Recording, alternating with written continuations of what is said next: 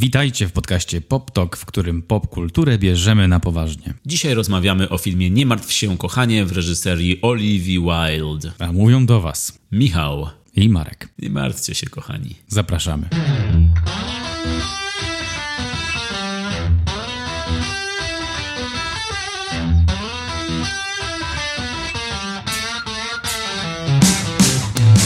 Michael Milla. Co słychać w świecie popkultury? Marek, dzisiaj, dzisiejszy film e, wzbudza i wzbudzał wiele kontrowersji, także kontrowersje będą też tematem e, dzisiejszych newsów, bo nie wiem, czy słyszałeś o takim, takim wydarzeniu jak e, Depp Heard, Ro- Rozprawa sądowa, tak? proces dekady.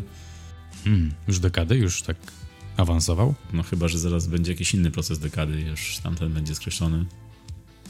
A także proces między Johnem Deppem i Amber Heard skończył się dosyć niedawno i wyobraź sobie, że już powstał film odtwarzający te wydarzenia. Czy to będzie coś z produkcji Asylum Films? No tak wygląda, tak to wygląda. To nie jest Asylum, ale wygląda dosłownie jakby to było zrobione w, w ogródku y, czyimś. Nagrane suszarką. Tak. Proces toczył się od kwietnia do czerwca tego roku, a 30 września na platformie, na platformie Tubi będzie miał premierę film, który jest oparty właśnie na, na, tym, na tym słynnym procesie. Film pod tytułem Hot Take The Depp Heard Trial. Hot cake, as in ciasto, cake? Hot Take. A, okej. Ale to Ojej. było dobre, Hot Cake. Hot cake. Nie ma nic wspólnego. Bardziej hot potato. I wyobraź sobie, że w tym filmie będzie y, odtworzona, dramatyzowana relacja z sali sądowej. Między innymi będzie też za kulis, y, co tam się działo w ich życiu w tym czasie. Także twórcy ewidentnie tutaj wszystko wiedzą, co się działo, skoro zrobili o tym film. I y, pokażą prawdziwą twarz Johnego Deppa i Amber Heard. Dobrze, dobrze. Niech się tym zajmą, bo brakowało nam tego. Jestem zaskoczony, jak szybko się to stało i oczywiście nie wróży to, nie wróży to nic dobrego, ale to, co wróży dobrze, to jest to, że scenarzystą tego filmu, Jest siostra Amber Heard. Boom. boom, e, jest, e, wiesz, wiesz co to jest? Y, tak. Nie musisz mówić. Guy Nicolucci. And that is... I nie wiedziałbym, kto to jest, gdybym nie sprawdził. I to jest e, scenarzysta Late Night Talk Show Conana O'Briena. Uuu. Także nie, nie wygląda ten zwiastun jakby to była komedia, ale to wróży dobrze, bo może tam być jakiś przemycony humor, taki absurdalny w tym. Mm, tego teraz już oczekuję po tym nazwisku. No, powiem ci, że jak taki scenarzysta robi, który robił talk show Conana Bryana, który skecze i w ogóle tam dużo szaleństwa komediowego, no to to mnie ciekawi. A w rolach głównych, bo wiem, że pewnie chcesz wiedzieć, kto gra Johnego Deppa, As himself. Nie no, kto gra? to by było. No on teraz ciśnie go na rolę rzeczywiście, więc powinien zagrać siebie. To nie zarabia za dużo ostatnio, także to byłaby na pewno rola, którą by umiał zagrać dobrze. Ale nie! Główną rolę, czyli jedną z dwóch głównych ról Johnego Deppa gra Mark Hapka. Musisz przestać z tymi nazwiskami. tak mówić jakby znaczyły coś. No. Nie, nie, nie. e, fajnie, fajnie. Nie znam. Znasz? Nie znam kompletnie, ale mam chrapkę na hapkę. To idzie na koszulkę. Ale nie no, Mark Hapka, powiedziałem to nazwisko tylko do tego, żeby właśnie rzucić ten tekst. Bo on zagrał w takich filmach jak Urodzinowy Koszmar, Obłęd Matki czy Patchwork. Czyli ewidentnie jakiś familijny aktor. A w roli Amber Heard wystąpi Megan Davis. Megan Davis. Nazwisko, które mogłoby być równie dobrze Zuzanna Kowalska. Wiem, że będzie do, od tej pory znana jako ta, co grała Amber Heard w tym złym filmie. Jest napisane, że zazwy- zazwyczaj wcielała się w stripteaserki lub prostytutki. Także taka ciekawostka na początek tego, tego nagrania, bo, bo rzeczywiście no, taki kontrowersyjny temat wymaga kontrowersyjnego filmu. Ten film oczywiście jedzie na kontrowersjach, dlatego że e, twórcy pewnie chcieli go zrobić jak najszybciej, żeby właśnie jak najwięcej ludzi go obejrzało, bo chcieli być pierwsi po prostu. Wiadomo, że ten pierwszy film będzie, wiesz, każdy będzie chciał zobaczyć, co tam się działo. Mm, I, I dlatego pewnie będzie bardzo zły ten film. To dobrze się zapowiada. Ale Michał, obejrzysz? Nie obejrzysz? Oczywiście, że obejrzysz. Oczywiście, że obejrzę. Razem obejrzymy. No, no właśnie, ja z tobą na pokładzie, bo trzeba o tym nagrać odcinek jakiś. Mm, no, także jeśli mówimy o kontrowersjach, no to dzisiejszy film też wywołuje kontrowersje, dzisiejszy temat odcinka. Ale zanim przejdziemy jeszcze do tego tematu odcinka, to jeszcze jedną rzecz nadmienię. To nie jest jakiś duży news, ale dla mnie jest duży, bo, bo jest taki film z 94 roku, oryginalny film e, duński, który był zremakeowany w Hollywood. Film nosi tytuł Nocny Strażnik. Natte Wakten w oryginale e, w reżyserii Ole Bornedala, który był zrobiony później przez Amerykanów w 97 roku, czyli bardzo szybko, po trzech latach od premiery, pod tytułem Nocna Straż, Night Watch. W, w remake'u grał Evan McGregor główną rolę i grał tam też Josh Brolin i Patricia Arquette i Nick Nolte. E, oryginalny film duński uważam, że jest jednym z lepszych thrillerów jakie oglądałem. Taki mroczny, mocny thriller, który naprawdę ma świetną atmosferę i świetne miejsce akcji, bo on się rozgrywa w kostnicy. To jest o strażniku, y, pracowniku ochrony, który pilnuje, y, ma nocną zmianę w kostnicy. Także coś z, z książek Stephena Kinga, taki temat trochę. Ale jest naprawdę bardzo fajnie zbudowany, trzyma w napięciu i odkąd go zobaczyłem kiedyś w telewizji, to oglądałem go jeszcze kilka razy i pamiętam, że zawsze tak mnie trzyma. Tak, taki jest naprawdę sprawny, Mm, tajemniczy, gęsty thriller. I ten remake też zresztą jest dobry. To, to jeśli ktoś mógłby obejrzeć jedno albo drugie, no to śmiało możecie albo mm, duński, albo, albo amerykański obejrzeć, bo ten duński wiadomo jest trudniejszy do zdobycia, ale w każdym razie e, ten film będzie miał po wielu latach od tego 94 roku w 2023 będzie sequel. Po tylu, tylu latach nagle twórca Ole Bornedal stwierdził, że to jest dobry czas, żeby zrobić drugą część. Cool, very cool. I wiem, że może wiele osób ci się nie będzie tym jarało, ale ja się tym jaram. Jak zobaczyłem takiego newsa, który jest taki raczej niszowy, to bardzo się ucieszyłem, bo nigdy bym się nie spodziewał, że taki film dostanie swoją drugą część. Także druga część na te wakten Demoner Gar i Arf. Say what? Demoner? Demoner Gar i Arf. Co to znaczy? Marek, ty tu jesteś specjalistą od e, Skandynawii. Demoner Gor i Arv Gor to wczoraj właściwie. To co, demony wczorajszych lat? Wczoraj i dziś, wczoraj i jutro? Coś takiego może to no, być? Może coś, coś z czasem na pewno jest. Oj, Kim Bodnia też będzie. Mm. Grał, tak jak w pierwszej części. No właśnie obsada pierwszej części wraca, bo tam w ogóle grał e, jedną z głównych ról Nikolaj Koster-Waldau, który dzisiaj jest już rozsławiony przez grę Tron. Jako Lannister, jeden z. Jeden z, dokładnie. Także obsada oryginalna wraca. Wraca też y, twórca, czyli Ole Bornedal, y, który zresztą wyreżyserował też remake amerykański, dlatego też był taki dobry, bo sam... Y, sam twórca go robił. To taki nie amerykański, tylko remake z tym samym reżyserem, tak? Tym samym reżyserem i scenarzystą, tylko zrobiony za amerykańskie pieniądze, z amerykańskimi aktorami bardzo podobny był do oryginału. Po prostu, po prostu to jest zrobione na, na zasadzie Amerykanie nie chcą oglądać y, innych filmów niż po angielsku i dlatego muszą robić remake'i. Ale to był taki przyzwoity naprawdę remake. Także no, gdyby ktoś jeszcze nie słyszał o Nocnej Straży czy Nocnym Strażniku, to polecam obejrzeć, wyszukać y, i, i nadrobić ten seans. Tym bardziej, że właśnie będzie opcja niedługo, żeby obejrzeć sequel. Wspomniałeś o kontrowersjach i rzeczywiście ten film, o którym dzisiaj będziemy mówić, czyli nie martw się, kochanie, Don't Worry, Darling, ma bardzo dużo kontrowersji na wielu różnych polach, wydaje mi się, bo e, i scenariusz, i mm, czy postaci, może tak bardziej postać jedna, i sposób pracy na planie, animozje między aktorami, dużo wokół tego, wokół tego filmu się dzieje, no nie? Dużo słyszeliśmy różnych opinii, które no niestety wyprzedziły, wyprzedziły doświadczenie filmowe, zanim w ogóle to doszło do nas, ludzi E, którzy korzystali z takiej dystrybucji kinowej, no to już nasłuchaliśmy się, jak to było we Włoszech na festiwalu, jak między sobą aktorzy obcowali i, i, i to ta lawina plotek dotarła do nas, zanim byliśmy w stanie stworzyć sobie jakąś opinię na temat filmu, czyli de facto na temat tego, tej ważniejszej części. No ale to się tak ciągnie za tym filmem. Tak, wiele osób wyrobiło sobie zdanie już przed obejrzeniem i tylko obejrzeniem wiem, że sobie tylko potwierdziło na przykład to e, wyrobione wcześniej zdanie, co no nie jest fajnym sposobem oglądania filmu na pewno. E, no ale w centrum tej całej afery, w tych całych kontrowersji stoi na pewno osoba Olivia Wilde, reżyserki, aktorki, dosyć świeżo upieszonej reżyserki, do tej pory głównie aktorki, urodzona jako Olivia Jane Cockburn. Mów dalej, bo ja nie, nie mogę się...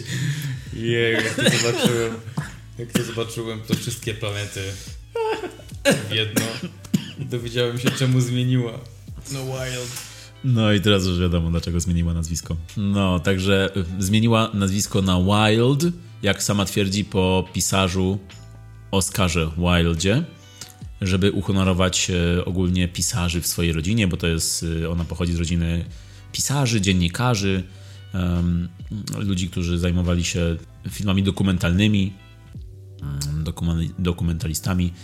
E, I też pewnie do tego zagrała zresztą jedną ze swoich dużych ról, czyli, czyli reporterkę w filmie Richard Jewell, taką bardzo um, nachalną. Tak, tak, tak, taką typową reporterkę. Skierowaną na karierę za wszelką cenę. Taką, jak to zazwyczaj reporterzy mają wizerunek taki właśnie, jak w tym filmie ma Olivia Wilde. No ale na pewno jako, jako kobieta zawsze posiadała jakieś swoje zdanie w wielu tematach. Ona wyniosła z domu to, z tego co ona sama mówi, po rodzicach e, wyniosła pewną opiniotwórczość, aktywizm. E, ona zawsze była feministką, aktywistką na rzecz kobiet i ubogich, e, czy też na rzecz opieki zdrowotnej w Stanach Zjednoczonych. Ciekawostka jest taka, że jeden z jej przodków był gubernatorem Hongkongu. Fun fact. E, także wiesz. E, Też walczył dla ubogich. Także takie dziedzictwo. Mógł, Vin Diesel mógł powiedzieć family. Na powiedzenie family przez wina jest zawsze. Ale z drugiej strony inny jej przodek, George Cockburn, um, był odpowiedzialny za spalenie Waszyngtonu podczas wojny w 1812 roku amerykańsko-brytyjskiej. Także z drugiej strony dziedzictwo i family. Już nie tak bardzo. Ktoś chyba, rozumiem teraz, czemu ktoś był gubernatorem, łamanie pokoleniowych traum i tak dalej, naprawianie błędów innych członków rodziny, no ale, ale, ale, mimo wszystko, tych, mimo tych krzywd, to widać rzeczywiście, że rodzina ludzi o mocnych opiniach. Tak, rzeczywiście. Rodzina, rodzina ludzi, którzy robią rzeczy po prostu. Nie siedzą. Doers. Doers, dokładnie. I taka też jest Olivia Wilde. Swoją karierę zaczynała w, w filmie Dziewczyna z sąsiedztwa. Taka komedia romantyczna, bardzo fajna zresztą. Yes. I ona tam zagrała taką małą rulkę, jednej z takich Mean Girls. Później były filmy takie jak Alpha Dog, mała rola też, a wreszcie przyszedł po tych małych rolach serial, który wszyscy pewnie dobrze znamy. Doktor Dom. Dobra, nie wpadłem na to. It was right there, man. All these years. A ja patrzyłem w innym kierunku. Także tak, Doktor Dom, Doktor House, e, gdzie zagrała trzynastkę. W ogóle oglądałeś Doktora House'a? Tak, tak. Byłeś na pokładzie tego serialu? Tak, tak, tak. Bo ja akurat jakoś mnie to minęło. Oglądałem chyba z jeden czy dwa odcinki. Fajne było, ale akurat nigdy jakoś moje ścieżki się nie zbiegły z tym serialem. Fajne były, no szczególnie później, jak już się rozwijał. Na początku był taki mocno amerykański, mocno naiwny mm, w, swojej, w swoim gatunku, ale z czasem fajnie dojrzewał. Te postaci fajnie dojrzewały i się komplikowały sytuacje tak dość realistycznie. Całego nie obejrzałem, ale doszedłem do, do, do momentu, w którym mm, odkrywaliśmy płaszczyzny doktora House'a. Czemu on taki jest, z czego to wynika, mm, czemu kuleje i tak dalej, i tak dalej. Pamiętasz Oliwię w tym serialu też? Pamiętam, tak, tak. Fan of hers? Nie, nie, jakoś niekoniecznie. Nie, nie. Nie wiem, jakoś ja ją, ja ją zapamiętałem dopiero bardzo późno e, w filmie Strażniczka. To w, jak zresztą widziany przez nas film na festiwalu e, we Wrocławiu. To, to od tamtej pory ją pamiętam jako, jako um, poważną aktorkę, ale w chaosie oni mniej więcej taki mieli podobny poziom ci ci e, aspirujący lekarze, zespół aspirujących lekarzy, w którym też była właśnie Oliwia, tak zwaną trzynastką. No ja najlepiej ją pamiętam z filmu Tron Dziedzictwo. O proszę, nie widziałem tego. Nie, polecam ci, jak będziesz miał okazję, to obejrzyj. Szczególnie na dużym telewizorze z dobrym dźwiękiem. Wow. Wow. Ona grała tam bardzo taką fajną heroinę, taką twardą bohaterkę, e, którą naprawdę, no, od tej pory zapamiętałem ją bardzo dobrze. Tym bardziej, że, no, nie, nie ukrywajmy, ładna kobieta. Mm, Okej. Okay. To się chyba nie zgadzamy z Markiem. Chyba nie. E, ale no to ale to jest ciekawe, że zauważyliśmy ją do, tak wyraźniej w filmach, gdy grała kogoś, tak zwaną heroinę, no nie? No bo w Strażniczce też grała taką, e, takiego najemnika trochę. Słusznie, rzeczywiście, dobra uwaga, bo to jest taka, no Strażniczka jest taka, jest taka poważna rola, czyli taka, to jest, gra tam taką heroinę, ale dramatyczną, a tutaj w Tronie grała jednak taką komiksową, fajną babkę taką, która kopie w grze komputerowej, powiedzmy tak. I przy tym jest ubrana, wiesz, w ciasne lateksowe wdzianko, wiesz, ma taką przy, przyciętą fryzurkę i w ogóle umalowana zawsze, a w Vigilante w strażniczce jest taka, no jednak po przejściach. Ciekawe to. Tak właśnie miałem dopytać, jak już zacząłeś mówić o tym, jak była ubrana, bo kobiety w grach wideo, czy w takich światach wirtualnych, one są bardzo mocno uprzedmiotawiane, gorzej niż w filmie. Tam Zwłaszcza jeśli spojrzysz na gry ze wschodu, jakieś Metal Gear Solid, czy, czy jakieś walki jak, jak Dead or Alive, czy jakiś Tekken, to, to, to tam, jeśli coś noszą, jakąś odzież, to jest ok, ale rzadko się zdarza. Tak, to jest taka tradycja już e, od wielu pokoleń, która, która teraz się na szczęście zmienia. Nawet patrząc na takie serie jak Tomb Raider, gdzie ostatnio Alicia Vikander grała Lara Croft, no to jaka to jest zmiana od tej, tej Lary, która była wcześniej. Tak, tak. Także i ten, to jest też dobry przykład u Olivia Wilde właśnie z Tronu 2 do Strażniczki, gdzie też gra właśnie podobną postać, bo jest taka twarda i potrafi skopać e, tyłki, no to całkowicie jednak jest to, są to dwie inne kobiety. Dwa inne wyobrażenia może tak e, kobiety. True. Także jest to trochę mm, droga Olivia Wilde, widać. Ona od początku chciała być taką e, więcej niż uprzedmiotowioną kobietą w tym w Hollywood. I to widać po jej rolach właśnie, które z, z, z tych e, typowych hollywoodzkich, tak jak Kowboje i Obcy, ona tam grała jeszcze też taką e, kowbojkę. Tak, ona jeszcze, ja ją pamiętam z e, to właśnie życie. Richard Jewell to już powiedziałeś, tak? Dziennikarka w to właśnie życie zagrała taką drobną rulkę, bo na początku i szybko ginie.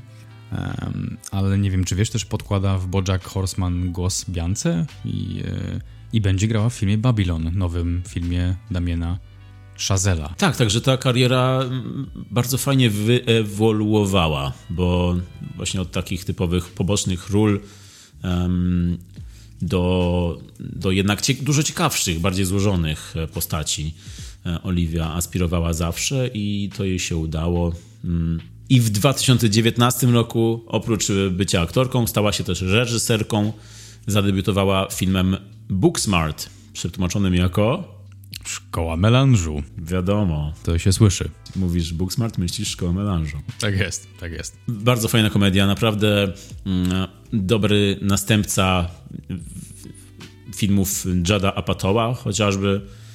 E, komedia to, trochę w stylu Superbad, Super Samca, tylko że z dziewuchami, które tam e, robią e, rzeczy do tej pory zarezerwowane na przykład dla Setha Rogena czy spółki. To był mój Seth Rogen. Myślałem, że on tu przyszedł. Już mówię, o, jest Seth, będzie palenie. A widziałeś Booksmart? Tak, widziałem i bardzo mi się podobał. I, I, bardzo mnie zdziwiło to właśnie, że ona taki debiut wybrała bo do tej pory nie kojarzyłem ją tak bardzo komediowo, bardziej poważnie ją kojarzyłem, a to była naprawdę dobra komedia, taka oczywiście z czymś więcej, nie tylko komedia, ale bardziej z przesłaniem, z, z, z dwoma bohaterkami w centrum, których relacja jest jakoś bardziej złożona i, i coś niesie w sobie rzeczywiście mądrego ta komedia, ale jest tam naprawdę, naprawdę dużo fajnych, wulgarnych żartów i gagów. Także dobry debiut. E, po którym też się zresztą nie spodziewałem, że nastąpi drugi film, taki jak Nie martw się kochanie, który jest jej drugim filmem reżyserskim. W międzyczasie jeszcze reżyserowała teledyski, między innymi dla Red Hotów, Red Hot Chili Peppers, teledysk Dark Necessities, bardzo fajny utwór przy okazji. albo teledysk zespołu Edward Shape and the Magnetic Zeros, utwór pod tytułem No Love Like Yours. Także nabrała doświadczenia. Fajną ścieżkę w ogóle przeszła z takiej, tak jakby można powiedzieć, że she did her part. Tak bardzo przeszła od naprawdę um, takich początków naiwnych, trudnych początków, takich, tak jakby zwykły dwudziestolatek kończył szkołę, to musi przejść przez jakąś tam listę bullshit jobs, zanim dojdzie do, do, do miejsca, w którym chce nazywać coś swoją karierą. Tak widać, że u pani Wild jest podobny trend, tylko zawsze w tym świecie filmowym, no bo też zawsze mówiła jako dziecko, młoda dziewczynka, że chce być aktorką od wielu, wielu lat. Tak, też mi się bardzo podoba ta kariera i ta jej ścieżka. Tym bardziej, że ona po drodze na tej ścieżce jeszcze chociażby na przykład e, produkowała, czy też występowała w filmach i serialach dokumentalnych, takich jak Half the Sky o trudnej sytuacji kobiet w Kenii chociażby. Jej filmy krótkometrażowe i dokumentalne były nawet nominowane do Oscarów. Ona jako producentka była tam, także no, fajne jest to, że ona ma coś więcej na myśli niż tylko te typowe hollywoodzkie mm, postaci kobiece, jakie wcześniej grała. E, a kolejnym jej projektem reżyserskim po się kochanie ma być e, biografia amerykańskiej gimnastyczki e, oraz film z DCU o kobiecej superbohaterce jakieś. Tego jeszcze nie wiem jakiej, ale, ale są to dwa też inne wybory reżyserskie od tego, co było wcześniej i też jakieś dwie ciekawe różne ścieżki dla niej. To zdecydowanie ciekawa i kolorowa postać wyczytałem taką rzecz. Oczywiście długo nie musiałem szukać, ale coś, co mnie zaskoczyło, że ona wzięła ślub ze swoim pierwszym mężem, notabene księciem z Włoch, Tao Ruspoli. Ruspoli. That was racist. Tao Ruspoli y, ślub w autobusie szkolnym sobie zorganizowali. Byli tylko naj, najbliższa rodzina była obok nich. Myślałem, I... że tak podczas wycieczki gdzieś w szkole jechali się. Podczas wycieczki szkolnej. Ej, to weźmy tu ślub. Tutaj, tutaj. Kolega będzie księdzem. wzięli sobie ślub i byli razem nie tak krótko, braw. Tak myślałem sobie, że to jest takie szalone, let's do this, jak, jak trochę ślub jak w Vegas, ale to trwało długo, bo chyba 7 lat. A potem Jason Sudeikis.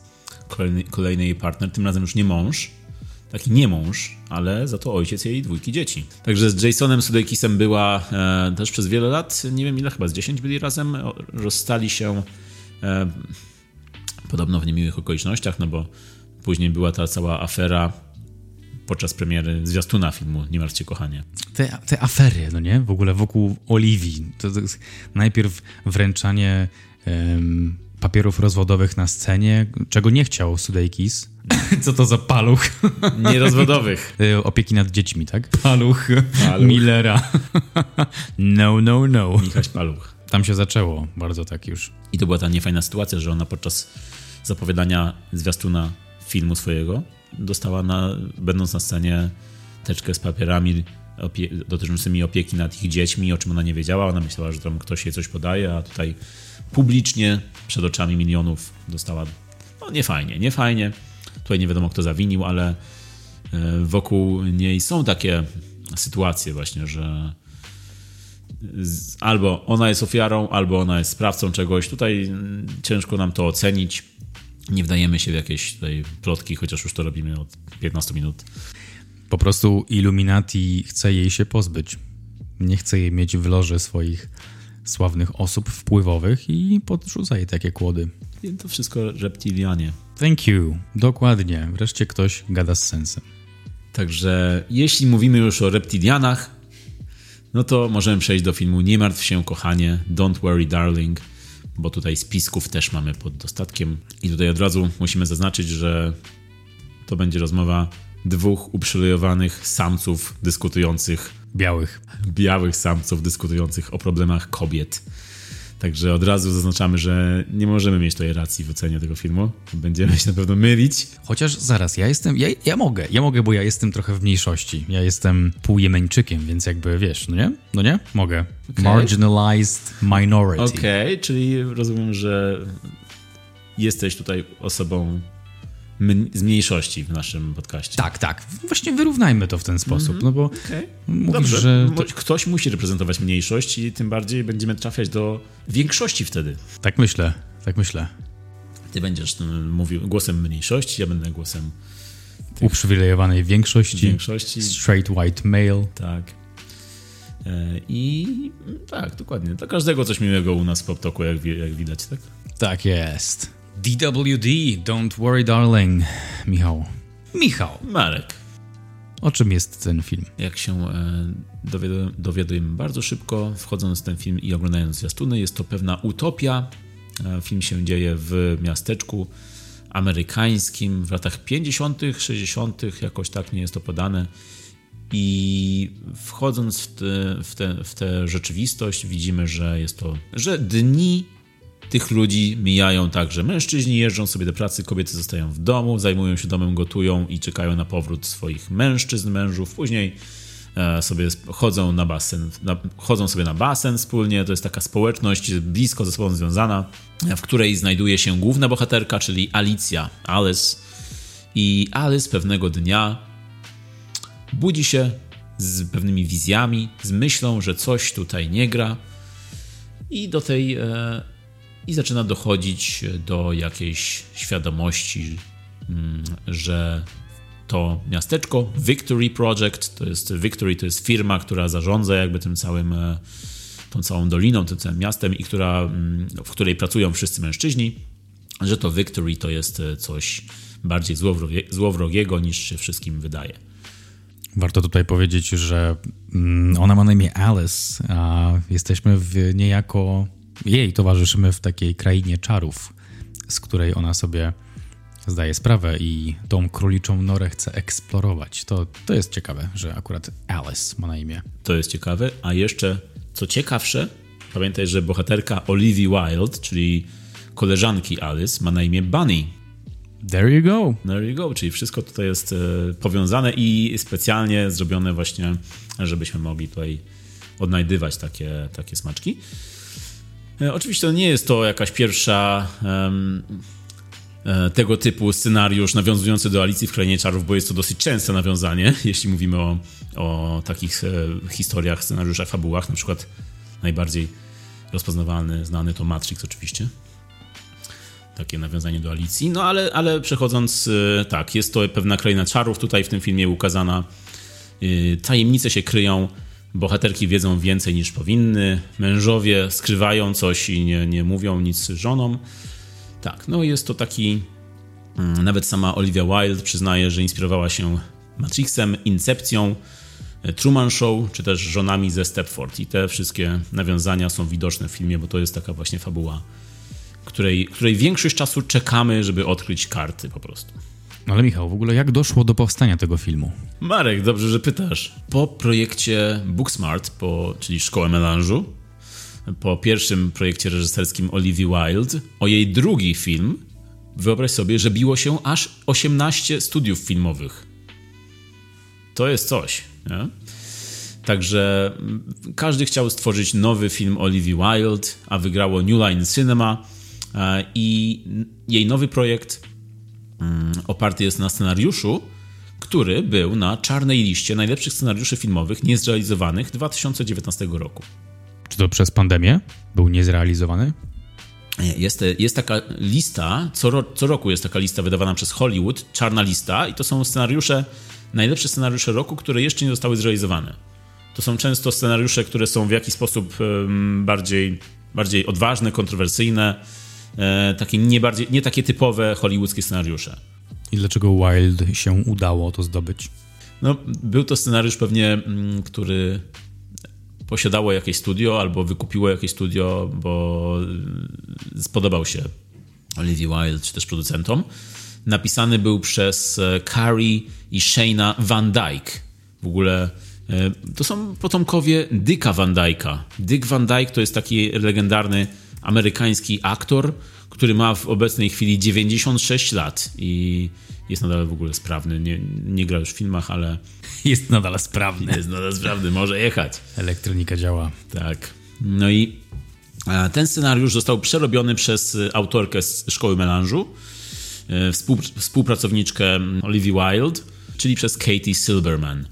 E, ona przerobiła ten scenariusz, podobno dużo zmieniła w nim, e, zamysł został, ale w, ten, w nowej wersji scenariusz przeszedł akceptację i zaczęli kręcić. Wild miała grać główną rolę, czyli rolę w...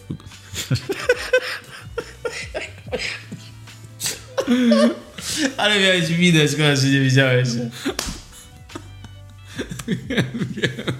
Była autentyczna reakcja moja, genuine. Grola. Grola. To już takie, fajnie brzmi. To już takie była, była trupa w jednym odcinku. tak. Trupa, teraz grola. No i e, Wild miała grać główną rolę. Miała grać grolę. no właśnie, czyli główna rola. Główna rola. Okej. Okay. Czyli Wild miała grać grolę, ale w trakcie stwierdziła, że wolałaby, żeby w centrum była młodsza para w centrum tego filmu i dlatego Pew, która miała grać rolę Wild, wymieniły się rolami po prostu. Któregoś dnia przyszły na plan i powiedziały: Ej, to ty teraz będziesz mną, ja będę tobą. I, od, i tak zostało. E, wcześniej rolę Harry'ego Stylesa miał zagrać Shia LaBeouf, bądź Shia LaBeouf. I e, tutaj też doszło, doszło do kontrowersyjnej decyzji, która później się odbiła czkawką, zwolnienia LaBeoufa i w to miejsce zatrudnili Harry'ego Stylesa, idola nastolatek, jako partnera Florence Pugh. W sumie mojego też idola, tak fajna postać, dobry artysta. Harry? Harry. Czy Shia? Też, both.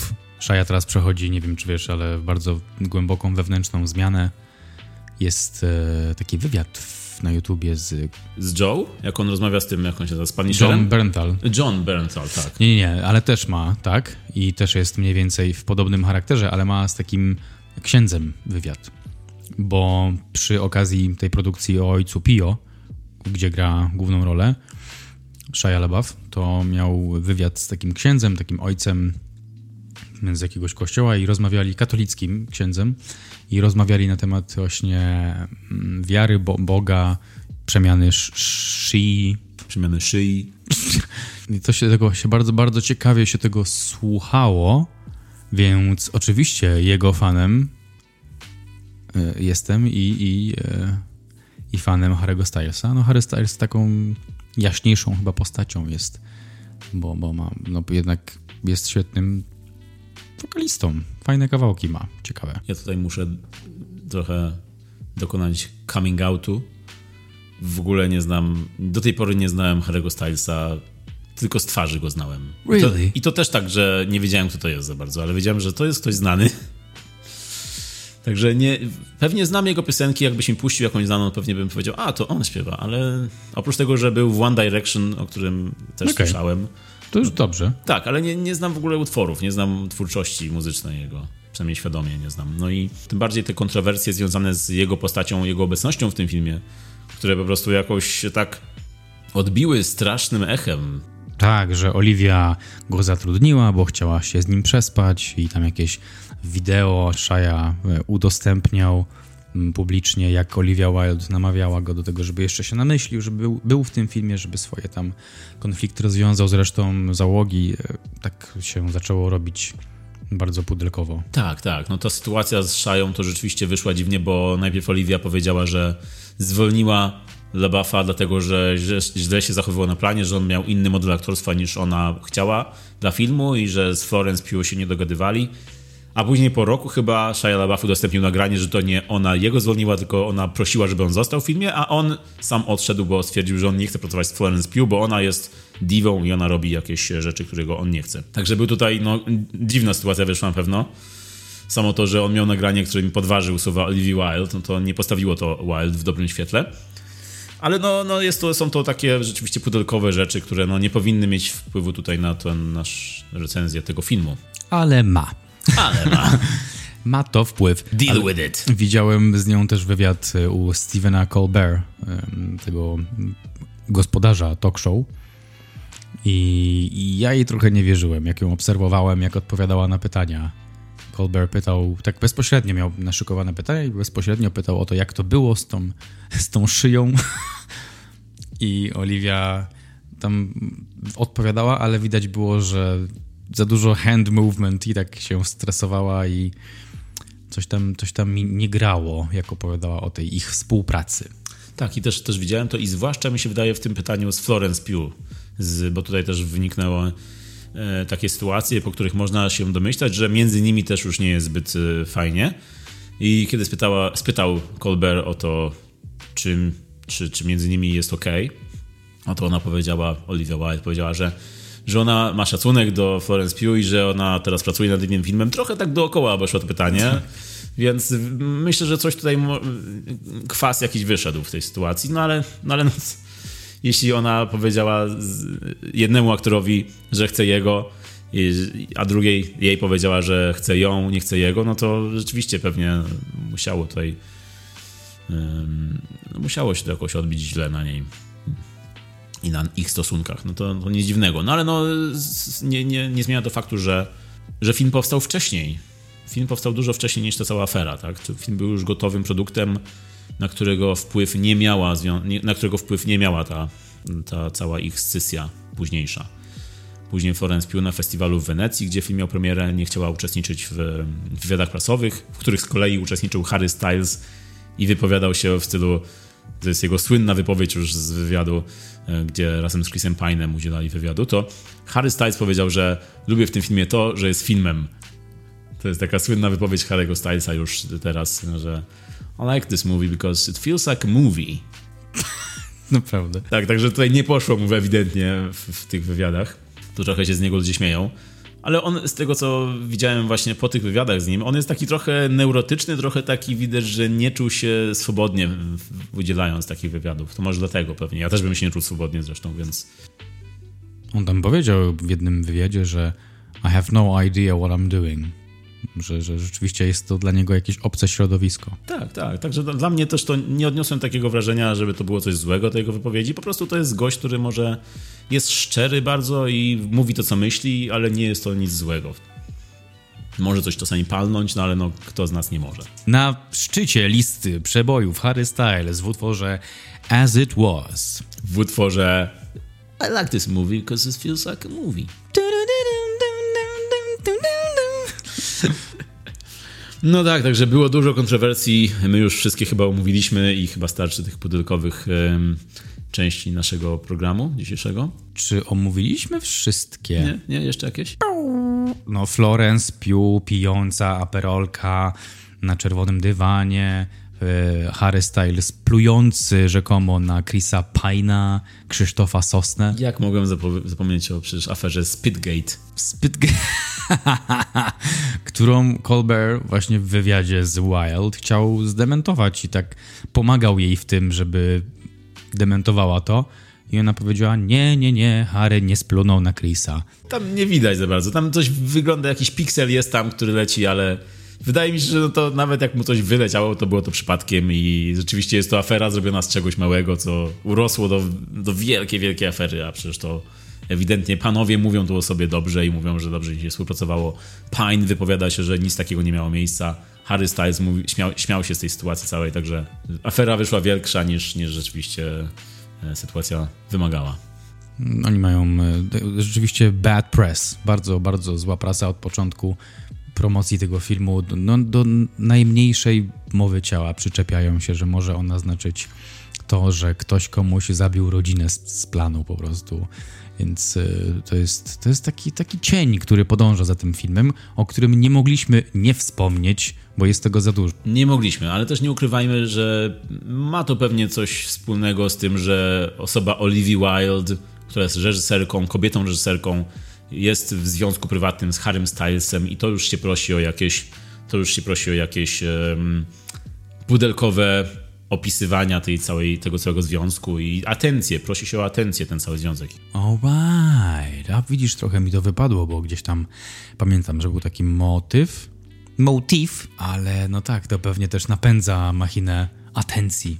Także to się napędza właśnie, ale też Olivia Wilde powiedziała taką rzecz podczas festiwalu, podczas wywiadu, podczas e, panelu dyskusyjnego, mm, spytana o te wszystkie afery i kontrowersje i powiedziała, że ona nie, nie zamierza komentować tego, bo internet sam się karmi tymi wszystkimi aferami i plotkami.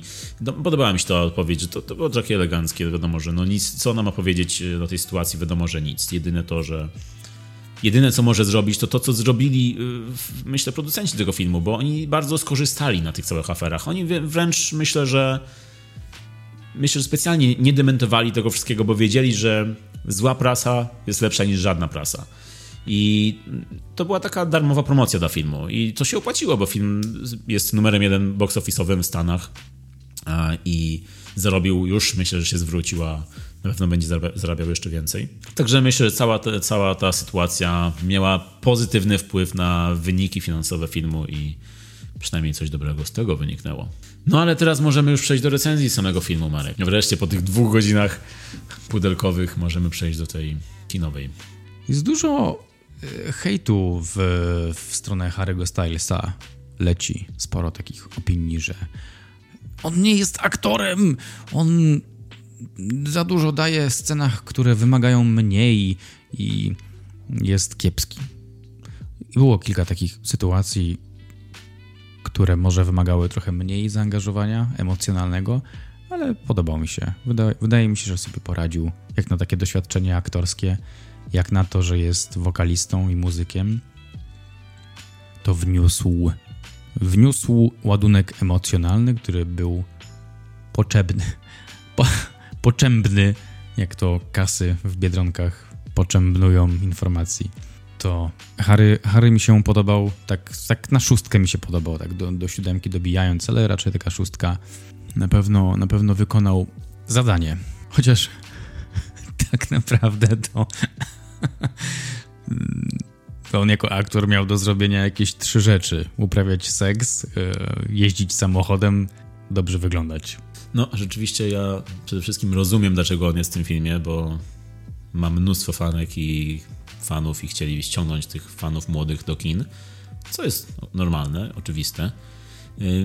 Ale też oglądając ten film, nie miałem jakichś takich e, strasznych zarzutów wobec niego, które później po obejrzeniu na przykład zacząłem oglądać, czytać i zobaczyłem, ile tego hejtu się wylewa na niego. I mówię, no ale nie było aż tak źle.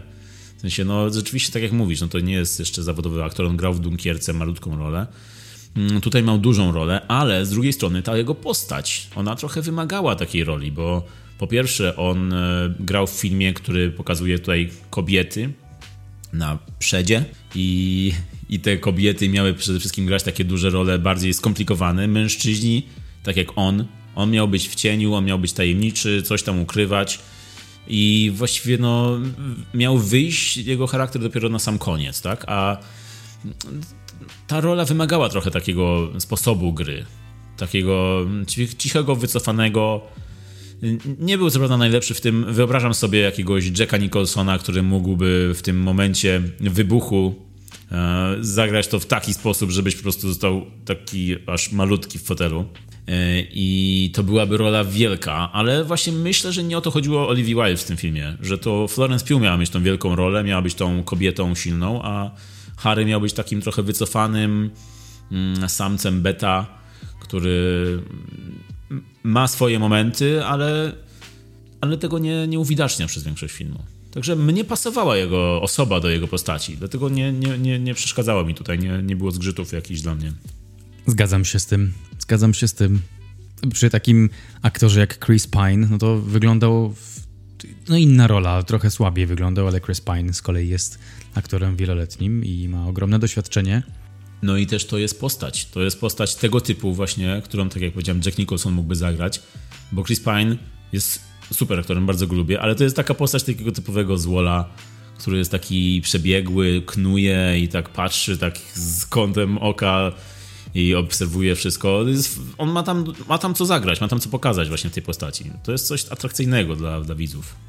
I w ogóle a propos Chrisa Pine'a, to bardzo ciekawa rzecz, jaką słyszałem, to to, że on był wzorowany rzekomo z wywiadów z Olivią Wilde na postaci Jordana Petersona, czyli światowej już e, sławy psychologa klinicznego, obecnie takiego mówcy, wykładowcy, który, jak, jak się to mówi, pomaga m, dużej ilości mężczyzn na świecie um, ogarnąć się, krótko mówiąc.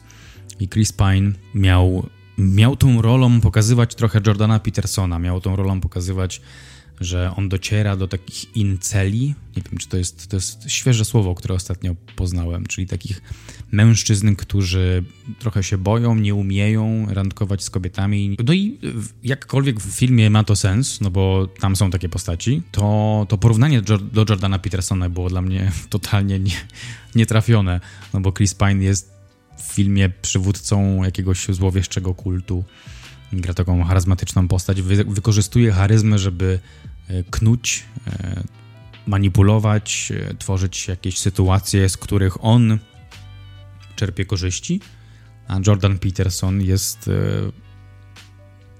no, jest bardzo kontrowersyjną postacią po prostu dla wielu i, i, i często jego zasługi, jego chęci, intencje są według mnie osobiście bardzo źle interpretowane bardzo źle. Oczywiście wiadomo, zawsze jest taka zasada, że im, im bardziej interesującego coś robisz, tym więcej osób będzie cię krytykować. No ale w, dla mnie Jordan jest taką osobą, w ogóle nie Chrisem Pine'em, który manipuluje i knuje, tylko jest osobą, która stara się nazywać, nazywać rzeczy po imieniu, no ale e, obecna narracja światowa stoi w takiej opozycji, więc e, wokół niego jest dużo, dużo kontrowersji. No ja akurat tutaj się nie wypowiem, bo Jordana Petersona znam tylko z nazwiska i w ogóle jego działalności nie, no, nie kojarzę.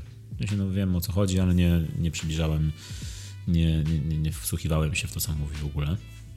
Mm, za to Pine w tej roli, no słyszałem o tym porównaniu, ale też nie mogę się do tego odnieść. E, Pine w tej roli mi się bardzo podobał i to jest taka rola, która zbiera śmietankę filmową właśnie, bo ma dużo takich fajnych momentów. To jest trochę jak taki villain w Marvelu. Też zbiera śmietankę. E, o Harrym mówiliśmy już, staje się, ale nie mówiliśmy jeszcze o Florence Pugh, która przecież dźwiga cały film na swoich barkach. Mi bardzo się podoba postać Florence Pugh, czyli Alice, Alicja. Bardzo mi się podoba, no, no bo jest, jest taką protagonistką, jest na, musimy jej kibicować, bo, bo przełamuje jakiś Matrix, który zauważa wcześniej, z którego czerpie dużo korzyści de facto, bo jest to bardzo komfortowy, wygodny dla niej system, dostarczający jej wszystkiego, żeby jakby za jakąś cenę, tak? To, to nie jest tak, że jest zupełnie całkowicie szczęśliwa, ale um, żyjąc w jakiś sposób, podejmując jakieś tam kroki, może żyć w komfortowym położeniu. Czyli jak, trochę jak Matrix właśnie, nawet bardzo jak Matrix. Tak, tak, tak, tak. I bardzo mi się podoba, że Alice, Alice z tego się wybudza, dostrzega te, te różnice między rzeczywistością zewnętrzną, a jej wewnętrzną chęcią postrzegania rzeczywistości i podejmuje kroki i gryzie rękę, która ją karmi i próbuje przebić ten szklany sufit, no i wszystkie inne porównania i metafory, które świadczą o tym, że ktoś wychodzi z pewnego systemu, który zapewnia mu, przynajmniej na powierzchni, ogromne poczucie bezpieczeństwa. Także ja się z nią szalenie uosabiam. E, ona jest fajną aktorką, ma, ma taki fajny temperament i od, od początku ją lubię. Gdy ją widziałem pierwszy raz, widziałem ją w Midsommar u Ari Astera. Od tamtej pory mi się szalenie podoba. Jest taka, jest bardzo w roli, w którą, w którą gra. Jest bardzo w niej i te role mogą się od siebie diametralnie różnić, ale ona zawsze dostarczy aktorski kunszt. Także Florence, if you're ever in Poland, holler at me. Nie no, Florence jest super. Florence jest tutaj super, ogólnie jest super. E, ta jej rola mi się bardzo podobała. To, jak ona jest emocjonalna i, i pełna dylematów i to wszystko po niej widać. Mm, no, no jest to rola, która robi ten film praktycznie. Ale to, co powiedziałeś o tych glitchach, które ona dostrzega, ja tutaj e, już nie mówię o aktorstwie, ale tutaj muszę się trochę doczepić do czegoś, co mi się nie podobało, czyli to, że ten film bardzo długo zmierza do swojego twistu, bardzo długo, i robi to powtarzając swoje dosłowne triki, czyli pokażmy, że bohaterka Florence Pugh jest osaczona, jest e, w jakiejś e, w jakiejś symulacji, w jakiejś sytuacji, która ją otacza. Pokażmy to w każdy możliwy sposób. To jest dosłownie scena, gdzie ściany ją zgniatają, jest scena, gdzie ona widzi w lustrze po prostu coś in, jakąś inną rzeczywistość. Jest scena dosłownie, kiedy ona sobie dusi się folią spożywczą. Po prostu oglądałem kolejną scenę właśnie w tym stylu i mówiłem, okej, okay, rozumiem, rozumiem, przejdźmy dalej. E, nie podobało mi się właśnie to, że ten film bardzo długo idzie w tym kierunku i bardzo powtarza się idąc tam. I też tak właśnie wielokrotnie potwierdza jej postrzeganie od razu, no nie? Jakby nie, tam nie ma takiej wątpliwości, że a, to ona coś ma tam, to jej tylko. Tylko my od razu jako widzowie jesteśmy z nią w tym. To się wcześniej pojawia i właśnie długo, tak, no też to zauważyłem, tak. długo to jest powtarzane, te skorupki jajek, tak, puste, e, ta folia to w ogóle już jakiś szok, albo ten taniec, ta próba baletu też e, w lustrze dostrzeganie czegoś, czego nie ma. Samolot. Tak, it's like okay, we get it. move on. Yeah. Let's move on. Yes, move on. No właśnie, i to jest, to jest, y, to, to jest myślę trochę brak doświadczenia reżyserskiego w tym gatunku, bo Olivia Wilde tutaj bardzo próbuje nam bardzo próbuje nam wrzucić różne swoje pomysły do tego filmu. I trochę nie ma ograniczeń, nie ma takiego przycisku stop tutaj. Co prawda, jest druga strona tego medalu, bo ten film jest zrobiony no pięknie. Jest y, od samego początku. Te takie pustynne, ale też y, widoki z jakimiś palmami, pięknego osiedla z pięknymi trawnikami, na których rosną palmy i w ogóle jest no idylla.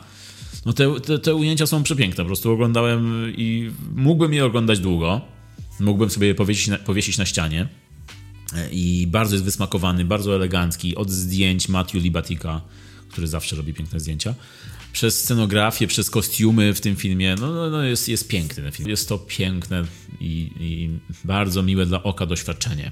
No ale niestety właśnie nie, nie jest to do końca tak dobre, jak mogłoby być. Tym bardziej, że właśnie film przechwala się dosyć długo o tym, że ej, tu jest coś, będzie coś się działo, wiesz, coś tu będzie, teraz będzie twist taki duży, że zobaczysz.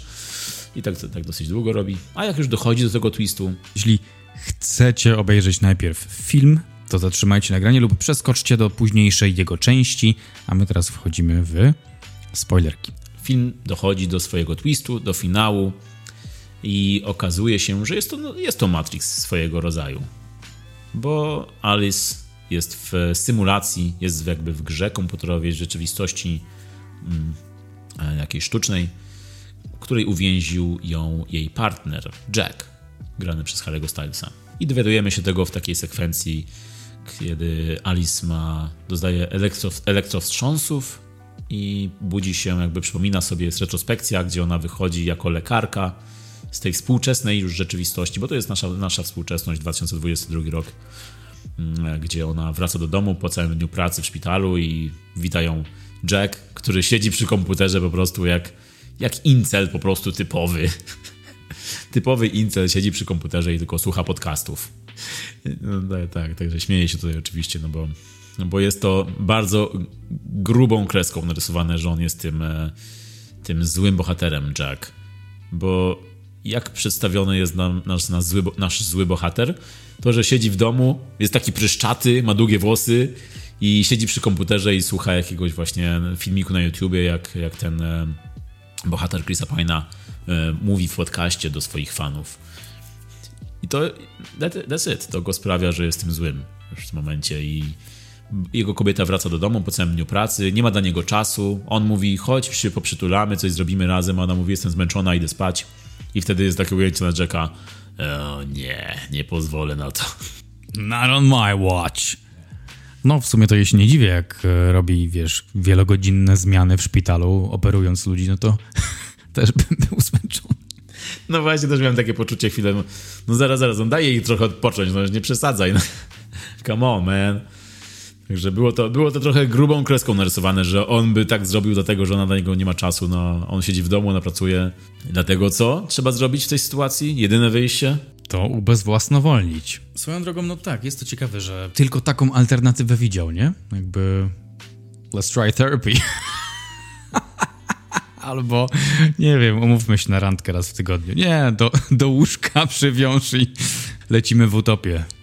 kochanie. Dokładnie, przywiązać. W ogóle swoją drogą ten twist, który byłby ciekawy, gdyby na przykład nie takie detale jak ona tam leży 24 godziny na dobę, naprawdę? W sensie, nie wiem, potrzeby fizjologiczne jakieś, cokolwiek, jedzenie, no... Nie wiem, no to jest, jest to, zastanawiałem się, no ale jak ona się załatwia na przykład? Czy, czy on naprawdę chciałby mieć kobietę, mm, e, do której by wracał po pracy do domu i ona by mu robiła obiad za cenę czegoś takiego, że on musi ją podmywać teraz, że on musi, ona, ona robi pod siebie i on ją myje, on, on się zajmuje nią 24 godziny na dobę, no to jest, hej, to jest trochę nierealne. Pogadajmy o tym jeszcze. Pogadajmy o tym, pogadajmy o tym, Marek. No tak, ale też takie elementy wchodziły mi do głowy, jak to, e, okej, okay, ale co z logistyką, co, co, jak to się dzieje, to co macie w pakiecie, czy, czy tamci pracownicy przychodzą myć ich, jak oni są w tym świecie, czy... Czy, czy, jak oni tak leżą 24 godziny na dobę, to na przykład nie przeszkadza mu to? Nie śmierdzi trochę ta Alicja jego? No Boże. no Boże. Aż nie tak wiem. chyba. To chyba, chyba wcześniej się zatrzymałem w tym tunelu i Ja wszedłem głęboko w ten tunel, w tą Creature More. Szedłem głęboko tam. No i też y, jak oni jedzą, jak oni jedzą w tym Victory Project, to oni naprawdę jedzą wtedy? To przecież nie mają pełnych żołądków. Mózg im daje sygnały, że są najedzeni, czy... No właśnie, no właśnie. Tym bardziej, że Jack przez pół dnia jednak spędza czas w rzeczywistości tej prawdziwej, więc musi normalnie jeść. A ona? No ją tam y, tą, tą szmatką z wodą, tak?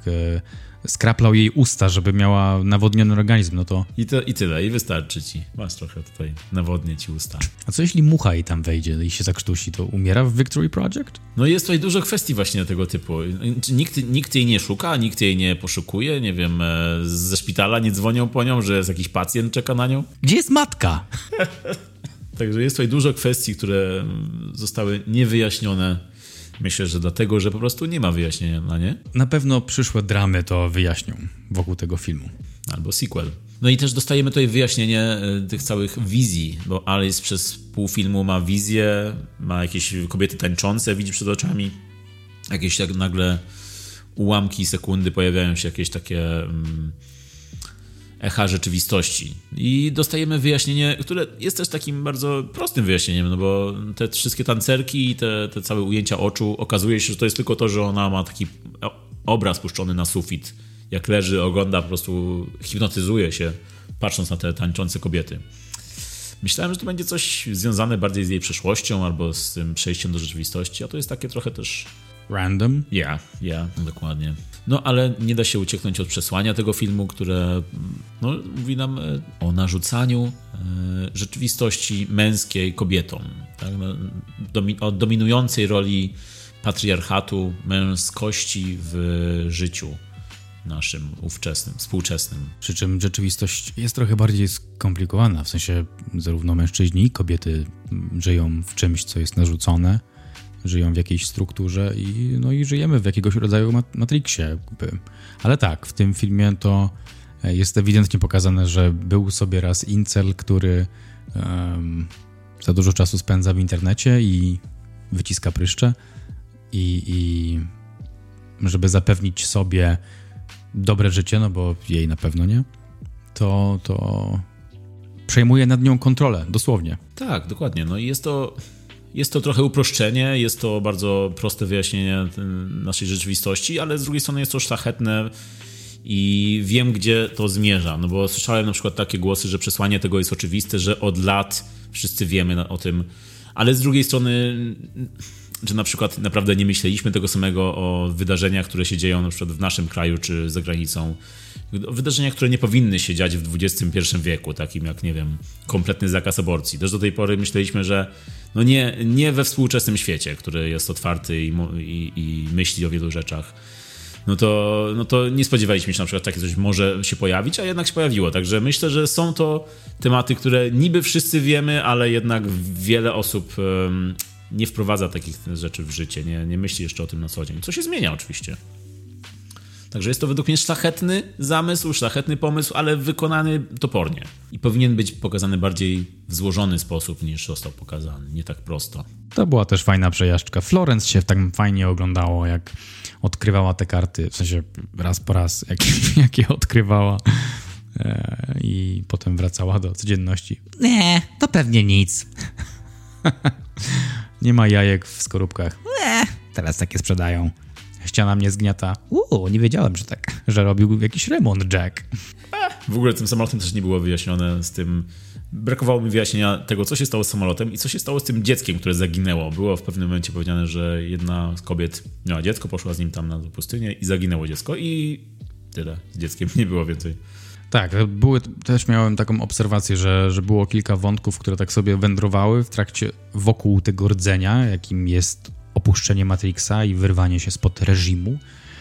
Ale to nie było, trochę zaniedbane były te wątki. Ten samolot, właśnie nie do końca wiedziałem na początku, oglądając film, skąd się wziął. Czemu ona widzi samolot, który ląduje gdzieś i go nie ma? I czemu on tak jakby faluje, lecąc na tym niebie, jakby wchodził w jakąś powłokę? Nie wiem, tak myślałem na początku, że to może jakaś jest kopuła, w której ona jest uwiązana, a nie, nie tak, e, tak bezpośrednio, że w swoim łóżku w domu i E, no i potem dopiero po obejrzeniu jakiejś, jakiejś, jakiejś recenzji dowiedziałem się, przypomniałem sobie, że to dziecko, które zaginęło, miało samolot na sznurku i Florence to jej tak się zapisało w tej psychice wirtualnej, że potem wytworzyła ten obraz, wybierając się na wycieczkę taką w tym autobusie. Ale też nie wiem, co z tym dzieckiem, co z tym samolotem, co, co, co tam, o co chodzi. I co z tymi no i właśnie, co z tymi jajkami do cholery? No, puste jajka wyciągasz z lodówki, to chyba coś robisz z tym, no nie? Czy po prostu zapominasz? Idziesz do sklepu, zgłaszasz reklamację chociaż, no. Cokolwiek. No. Nie kupujesz już więcej w tym sklepie, na, na pewno. Nie, albo mówisz komuś, ty, Michał, chciałem jajecznicę dzisiaj zrobić i stary, wyciągnąłem trzy jajka i trzy były puste w środku. A ty mi mówisz, don't worry, darling. I wszystko jest okej. Okay. Tak, tak, tak. No właśnie, no, no, właśnie tam było dużo takich rzeczy, które jak się skupisz yy, i zaczniesz myśleć, to wiesz, ale wait a minute. I, i to jest, mm, dlatego też ten film właśnie nie działa tak, jak powinien. Ale tak, tak jak powiedziałeś, no jest to jakaś przejażdżka, it is a ride, go for a ride, uh, do it. Tym bardziej, że w kinie go się bardzo fajnie ogląda. Fajna muza jest. O, w ogóle ta muzyka oryginalna filmowa, to taka... Tak. Tak.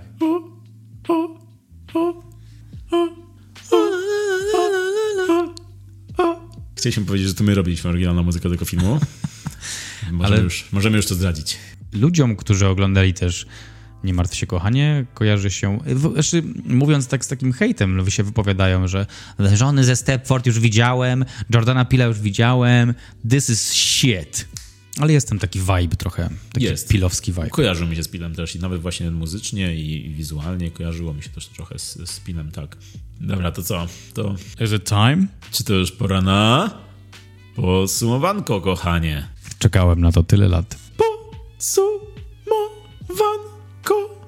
Wychodzimy z Matrixa i przechodzimy do najważniejszej części, na którą czekaliście półtorej godziny. Czyli więcej pudelkowych plotek. Podsumowanko. Podsumowujemy um, produkcję Olivia Wilde i chciałbym zacząć od słów, że będzie tu dużo porównań. Ale jakoś to ogarniemy, Michał? Ogarniemy. Ja mam problem z filmem Nie martw się kochanie, ponieważ wychodząc z filmu byłem taki excited i taki zadowolony, że to widziałem i potem słyszałem mnóstwo, mnóstwo, mnóstwo negatywnych opinii i ocen i e, nawet w takim bardzo bezpośrednim, bliskim towarzystwie. Taki zjechany po prostu od góry do dołu i też nie ma jakiejś ciekawej oceny na Filmwebie, tak statystycznie. Więc był to problem, bo od jedynych słyszałem, że to taka niepokojąca utopia lub uwodząca dystopia, która nie wnosi wiele świeżości. Nie stara się za bardzo ten film, widzimy od razu perspektywę Alicji, która jest tej króliczej noże i, i mamy potwierdzenie tego. To nie jest, nie, nie bawią się tym, tylko od razu nam mówią a, a, a, coś jest nie tak i wy wiecie co.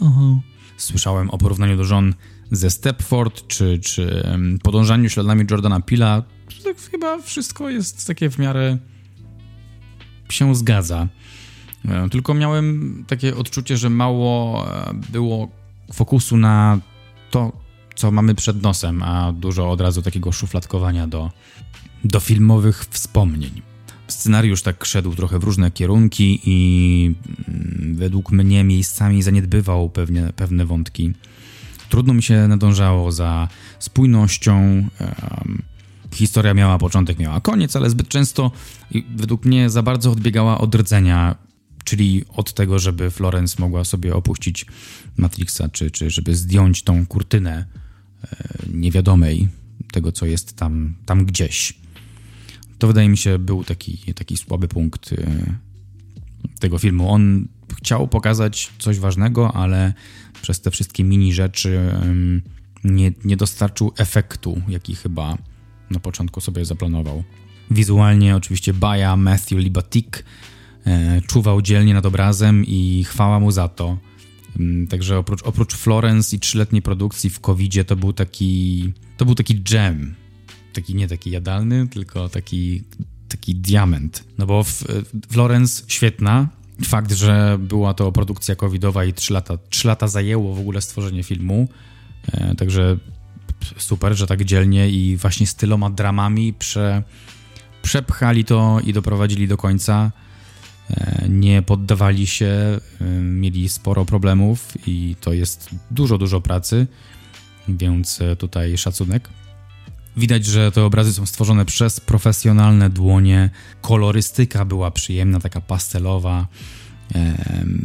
Te, te, te sekwencje taneczne przy próbach baletowych, tam było mnóstwo, mnóstwo symetrii, także te motywy być może były oklepane, widzieliśmy już wcześniej, wcześniej. Suspens był taki, taki wyczerpany, ale chyba możemy się skupić przez chwilę na tym, co zrobił Matthew, bo dostarczył naprawdę fajne wizualne doświadczenie. E, dla mnie Don't Worry Darling to jest doświadczenie świeże, tak przynajmniej próbowałem patrzeć na ten film. E, trochę osobiście widziałem w tym Truman Show, trochę Matrixa i to mi się podobało. Nie podobało mi się to, o czym już mówiliśmy w trakcie nagrania, że było wokół tego dużo dramy, nadużyć, zwad, animozji, mediacji w tej, w tej ekipie całej filmowej, filmowej. Nie podobało mi się to, że te komentarze wyprzedziły odbiór filmu. Um, nie wiem, czy byłoby inaczej, gdyby reżyserem był mężczyzna. Jest też taka debata wokół tego filmu, że jeśli to by był Hitchcock, tak? O, Hitchcock, pamiętam, że był wspomniany. No, Hitchcock potrafił zejść z fotela i uderzyć aktorkę w twarz, żeby ta zaczęła płakać, bo ona powiedziała, że nie potrafi płakać na zawołanie. No to Alfred dał jej powód. E, I, I, tak to porównują, że gdyby to był facet, to w ogóle nie byłoby rozmów na ten temat, że ktoś z kimś ma jakąś kłótnię, że ktoś, nie wiem, że ktoś komuś zaszkodził. No i jest to tak trochę po wodzie pisane takim palcem, bo u Toda Phillipsa też Joaquin Phoenix był dosyć trudnym aktorem i miał zwady z ludźmi z planu i nawet wyszły klipy, gdy, gdy jakby kłóci się albo krzyczy na kogoś tam na planie, więc wydaje mi się, że ludzie będą gadać. Nie wiem, czy to jest związane z płcią koniecznie, no ale sam fakt, że nawet takie coś wychodzi jako jeden z tematów wokół produkcji jest trochę taki niefajny. Zgadzam się z Twoimi komentarzami. Uważam, że ten film mógłby być lepszy, bo pomysł był naprawdę super, e, ale, ale ten, ten balon, który ten film nadmuchał powietrzem, on tak wybuchł bez dźwięku trochę. Tak raczej, raczej powoli zeszło z niego powietrze zamiast takiego wow, ale ekstra sztos. Także ja sobie myślę tak, że pójdź, zobacz, oceń, a, a nie patrz, co myśli świat najpierw. Chociaż to było trudne w przypadku tego filmu, no bo z każdej strony to napływało. Dla mnie to jest film między 6 a 7. Nie martw się, kochanie. No, jest się trochę czym martwić. E, wynika z tego filmu. Olivia Wilde e, dostarczyła nam po swoim debiucie komediowym, tym razem kino gatunkowe, mroczniejsze dużo, e, kino gatunkowe w służbie zmian społecznych. I brzmi to obiecująco, z tym, że jak dla mnie, i jest to chyba powszechna opinia, za mocno bije łopatą po głowie.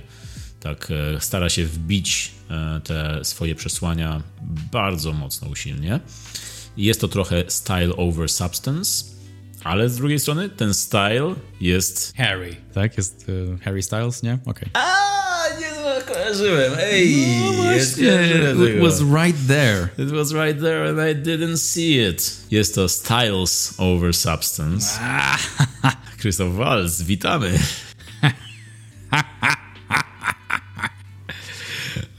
Hello. Um, dobra. Także jest to style albo styles over substance, e, jak to woli. E, oczywiście ten style jest piękny, cudowny i wysmakowany. I cała ta przepiękna Amerykana pokazana w tym filmie wciąga, przynajmniej mnie wciągnęła bez reszty. E, tam jest te, te zdjęcia połączone z muzyką, z kostiumami, z dekoracjami, z tymi domami pięknymi i, i, i pięknymi widokami. No, no jest to jak z magazynu, z tym, że zdjęcia Matthew Libatika wyciągają z tego to, co się da, najlepsze, co się da. Matthew Libatik, odpowiedzialny chociażby za filmy Darena Aronowskiego, jest, no, oczywiście robił, kręcił e, Requiem dla snu, kręcił też Czarnego Łabędzia, co widać trochę w scenach baletowych w filmie Nie martw się kochanie, bo są tu podobieństwa pewne. Ale są też takie ładne ujęcia, jak na przykład miniatura całego tego miasta Victory pokazywana z góry i co wygląda trochę jak w lśnieniu Kubricka Swoją drogą ta miniatura i w ogóle całe to miasto jest spiralą. Motyw spirali też się tutaj przewija w tym filmie, tak jak motyw hmm, Krainy Czarów, jak Alicja w Krainie Czarów. No i te zdjęcia Libatika w połączeniu z piękną, hipnotyczną, niepokojącą muzyką, za którą odpowiada John Powell, twórca muzyki do takich hitów yy, dla dzieci jak Shrek, jak Wytresować Smoka czy Kung Fu Panda on zrobił tę samą niepokojącą muzykę właśnie mm, w tym filmie, co familijne, przyjemne muzyczki w tamtych filmach. To jest, to jest autor. To jest autor mojej pociechy, jak oglądałem, e, jak czytałem, kto się zajmował muzyką, to byłem w szoku. Tak, tak, no ja też, ja też, także gość potrafi zrobić takie